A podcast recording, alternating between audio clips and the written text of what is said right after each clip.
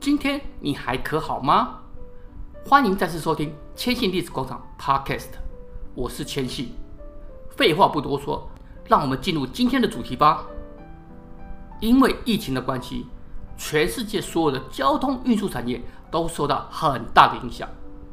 像是在去年之前，风行全球背包客间的廉价航空 LCC，以及各大的航空公司，纷纷因为国境关闭的关系，不是裁员就是倒闭，情况相当的严重。飞机运输如此，铁道运输也没有好到哪里去。像是千信在日本新闻看到，本来就已经运输量不高的日本东北新干线，旅客运输量直接打了个三折。为了减少了亏损，于是就把脑筋动到了货物运输，尤其是最需要赶时间的渔货上。比方从宫城县石卷渔港打捞上来的新鲜鲷鱼、牡蛎，就利用列车两个小时内就送到东京，比起原先用货车运输少了一半的时间。虽然说以前足地市场运送货物就是用火车，后来因为高速公路以及大型卡车盛行，才改变了做法。不过这个方式当然也不算太过特异。那么今天千信就和大家聊聊。日本在世界上引以为傲的新干线历史吧。要说这个，就得先提日本第一条铁道是一八七二年从英国引进的铁道技术，接受建议使用窄轨铺设从东京新桥通往横滨的铁道。不过之后在中国的东北满洲与朝鲜半岛上，为了统一规格，就改用标准轨的宽度。但是日本本岛。总因为政治因素想要改变，却总是不了了之。到了一九五零年代，连接日本三大都市东京、名古屋与大阪之间的东海道本线的运输能力，它已经到达了极限。简单来说，长度仅有日本所有铁道三趴的这段，却负担了全国客运总量的百分之二十四，以及货运总量的百分之二十三。加上一九六四年即将在东京举办的奥运，更高运输量的铁道已经迫在眉睫了。这时候，日本政府想起了战前的子弹列车计划还遗留的设施，于是从一九五九年开始，以标准轨铺设的新干线，名称则是用战前日本国铁内部对于子弹列车的计划的称呼。新干线这个名字。于是正式的登上了世界人的目光之中。第一辆东海新干线是在一九六四年十月一号正式通车。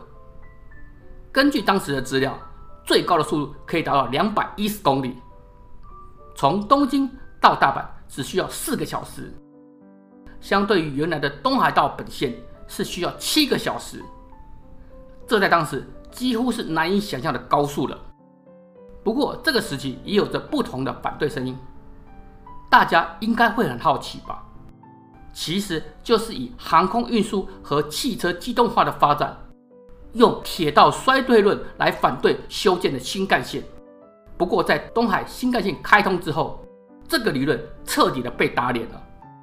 根据当时的资料显示，光是一九六五年到七一年这六年期间，东海道新干线客运量。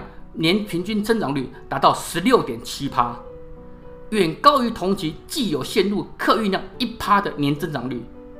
两相比较之下，就能够了解它的差距所在。趁着这个浪潮的日本政府，于是在一九七零年，以建设覆盖全国新干线的议论日趋高涨，在当年的五月发布了《全国新干线铁道整备法》，日本全国约五千七百公里的基本计划。就此定下。讲到这里，大家更有兴趣的是新干线的车型，对吧？最早东海新干线使用的是菱形，每一辆车均安装四台的电动机，平路上极速可以达到两百三十五公里。到退役前，一共在铁道上奔驰了四十四年之久，总数三千两百一十六辆，也位居所有的新干线之首。它不仅是日本战后。经济快速增长的象征，更是日本铁道的象征。不过，新干线的速度也不是一直都保持世界第一的。一九八一年，法国开通往返于巴黎与里昂欧洲第一条高速铁路线，极速可以达到时速两百七十公里，正式取代新干线，成为世界第一的快速列车。但是这时候的日本国铁营运状况不佳，根本无力也无心抢回这个世界最快的头衔。在一九九三年推出两百七十公里的三百系列车后，国铁把竞争对手转向了航空业，想把旅客从航空那边夺回。其中，JRC 日本在九二年开始研发，在五年后诞生的五百系列车，时速可以达到三百公里的山阳新干线，夹着战斗机一般的车头和圆筒型的铝合金车身，成为零系之后最受欢迎的新干线型号。但是很可惜的是，因为噪音这个问题，在二零一零年被 N 七百系所取代。目前日本新干线分作两大系统，一种是在比较温暖地带的东海、山阳与九州等地的 N 七百 A，其他是属于比较严寒的地方的东北啊、上越啊、北海道、北陆与秋田行驶的 E 五或是 H 五系。本来还有以时速三百六十公里为前提的研发，但是同样因为噪音与耗能等因素，最终还是遭到了弃置了。讲到这里，大家一定会好奇，新干线的未来会是怎么样？那就是从一九七零年开始就开始摸索的磁浮列车。他们打算在东海新干线的基础上建设了中央新干线。二零一一年五月，中央新干线正式进入了建设阶段。东京到名古屋段预计二零二七年开通。如果开通，到时候这段原本以东海新干线需要一小时三十分钟的路程，将大幅缩短为四十分钟。如果完成，一个早上来回关东关西将不会是梦想。所有人类的创新都是因为梦想才会去追寻。假使没有前人的满腔热情，今天的我们是不可能想到这么多便利的服务，不管是交通、生活、通讯，都是。你是否也有未完成的热情想法？趁着你还有能力，就赶快去努力实现吧。如果你喜欢千信所提供内容，欢迎订阅，并来到千信的历史广场 k s h i n 点 c o，这里都有你想要的资料。